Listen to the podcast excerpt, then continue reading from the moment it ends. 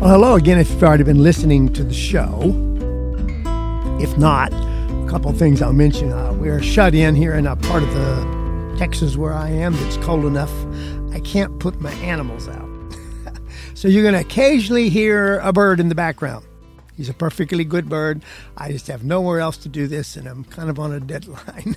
So if you hear little tweets and trips and a little whistle now and then, uh, pardon, I just don't know have a way to cut it out, and I have nowhere to put the little stinker. So hang in there with me. Also, for this part of the show, you're going to think it's a little unusual anyway. It's going to sound like I'm actually doing a Whole Foods commercial for the Whole Foods company, but I'm actually not. What I am doing is recognizing them, though, for um, a smart thing that they're doing that I wish more corporations would be a little bit more cognizant of. Inciting risk to endangered whales, Whole Foods has hit pause on putting Maine lobsters back into their store, at least for now. And I'm going to go into a story I found. Where did I find this? I got most of the information. I don't know where I found it. I usually give you my... I will do it at the bottom. I'll give you an I B I T. I found it on one of the commercial outlets. The, I think it's Reuters News. It is Reuters, which is in, incidentally one of the most trustworthy of the two or three that I recommend anybody listens to if they want real news. So this is from Reuters. And I got part of it also from N P R, which is another place that's at least fairly trustworthy. The Whole Foods company will temporarily stop buying Maine lobster for its stores all across the country right now. And this move, as everything, is drawing praise from people like me that happen to be environmentally conscious and anger from local politicians and the industry as a whole. Whole Foods uh, tries to be conscientious, folks, and they have uh, several monitoring systems, seafood monitoring and thing groups that they rely on so they can actually certify the sustainability of the products they sell in their stores. But both of the groups they trust downgraded Maine lobster in recent months, citing concerns about the impact of certain fishing practices, not on the lobsters themselves, that's why everybody's up in arms, but rather that the fishing practices are endangering North Atlantic right whales, which is a truly endangered species. One of their certifiers is called Sea Watch. It's a program from California's Monterey Bay Aquarium. And first, let me tell you this. You can go to that yourself, folks, whenever you're going to go buy seafood, and they're up to date each week, each month, everything to tell you what fish are sustainable, what ones are being taken either improperly or they're low on populations. And that's all information is free to you as it is to the Whole Foods stores or anybody that cares to take the time to be conscientious enough to take a look at it. They recently recommended that consumers avoid lobsters caught by trap in the Gulf of Maine and on George's Bay, since that gear, particularly with the vertical lines, the way they the way they use them, endangers the whales living in that part of the ocean. That decision prompted some retailers, including the meal kit companies HelloFresh and Blue Apron, to also stop selling lobster. And I always praise people that sometimes it costs them in their pocketbook, but they do what I call is the right thing. And in mid-November, the environmental nonprofit Marine Stewardship Council, M S C, which is also very trustworthy, announced that it would suspend its sustainability certificate for the Gulf of Maine lobster fishery, citing their failure to comply with what are already federal conservation standards. Although, also noting there is no evidence to show that the fishery is responsible for the entanglements of the right whales themselves, the suspension takes effect because they're not uh, abiding by the law. Well, this is kind of where where Whole Foods comes in.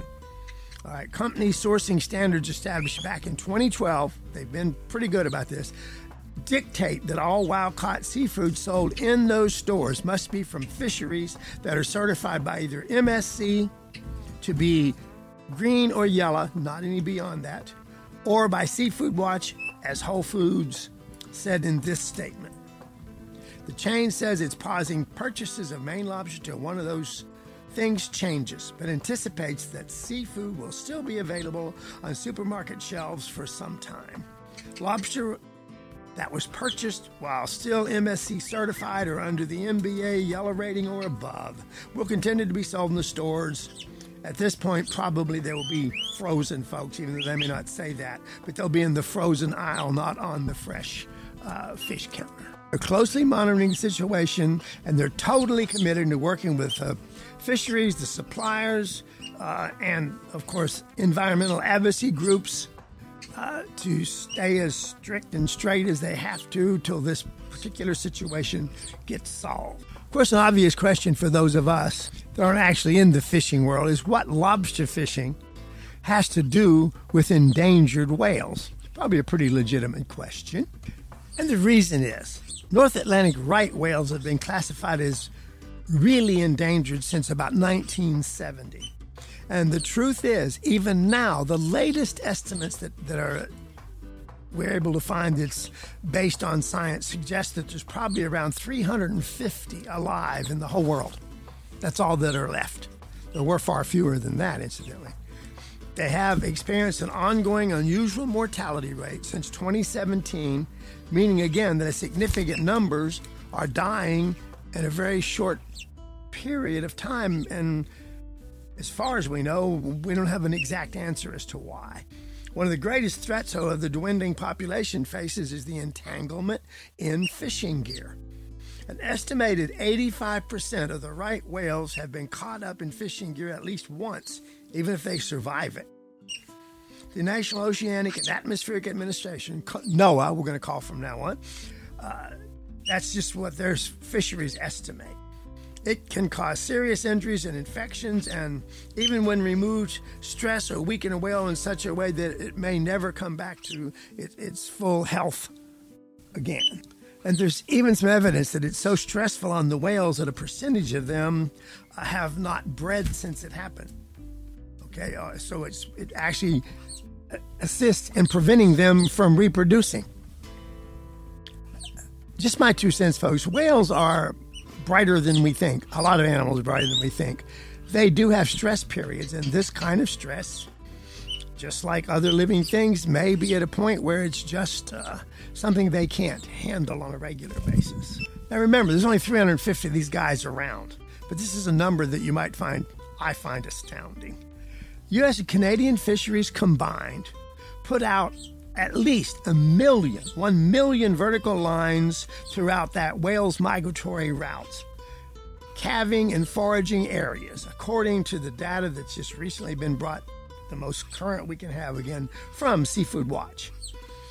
It says that because the vast majority of entanglements can't be linked to a specific gear type or locations, until there is more evidence, all of these fisheries using that kind of gear are considered to be a severe risk to the limited populations of right whales that still exist in the wild. To, to illustrate a bit what the problem is, NOAA has documented several large whale entanglement incidents involving the Maine lobster gear since Maine fishermen began marking their gear in purple.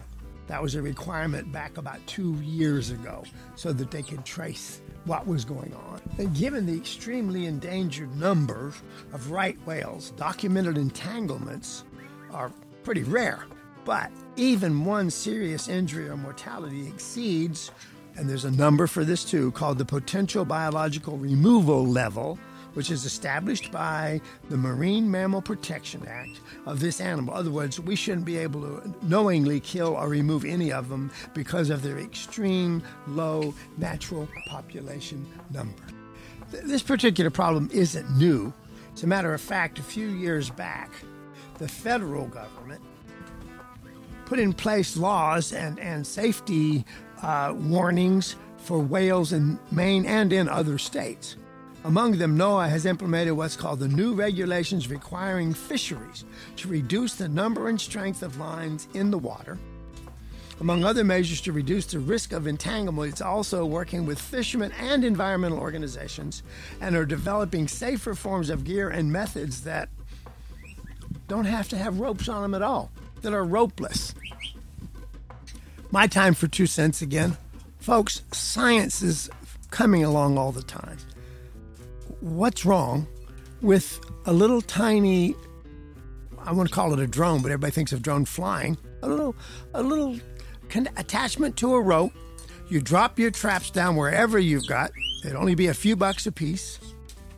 When it's time to pull the map, you've got a, let's make it up, your iPhone with you. You hit a button. That little guy just floats right up to the top with the rope attached to it, for you can get your traps. There's no ropes in the way in between at all, except for the actual period for the small time it takes to bring them up, clear them, and send them back down to the bottom. Now, I don't know where I, nobody's brought anything up like that, but it's just such a logical answer instead of having a million long lines hanging right where these guys have to survive. So getting political a minute, a federal court did rule this past summer that the new regulations, they put some new regs into trying to take care of this problem. But when it was looked at by the federal court, it said that it does not fully meet the legal obligations that fixed gear fishermen have for taking care of the situation. So that's why there's still a problem. That's why M S C decided to review the sustainability certification of the Maine lobster fishery, and it says it's monitoring the situation. As soon as things look, I want to use the word safe or legitimate, they'll certainly step back in and make a, a decision on when it can be what's considered sustainable again. On the environmental side, uh, several different politicians have gotten into it, pro and con.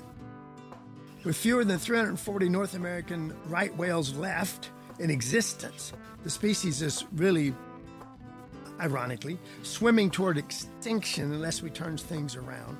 For instance, Virginia Carter, she's from Save America's Wildlife Campaign. Okay, so she said in a statement, "We appreciate that the grocer paused lobster purchases from that part of the Gulf of Maine, one of the places where lobster ropes certainly threaten the very few remaining right whales that are still in existence." And of course, the fisheries themselves totally object. The governor of Maine objects.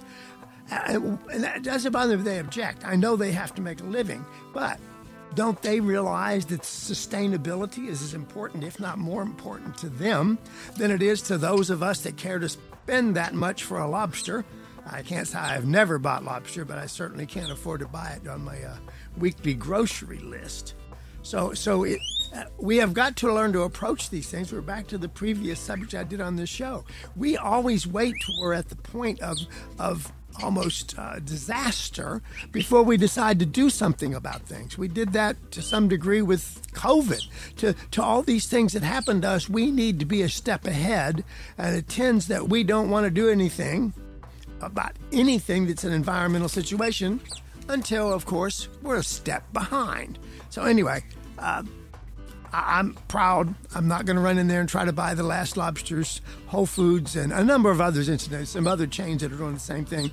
In the long term, it may hurt a little bit the industry. It may hurt those of us that, or who, those of you that might want a lobster. But in the long term, they'll still be around. The right wares will still be around. Pardon the pun. We just have to do it right.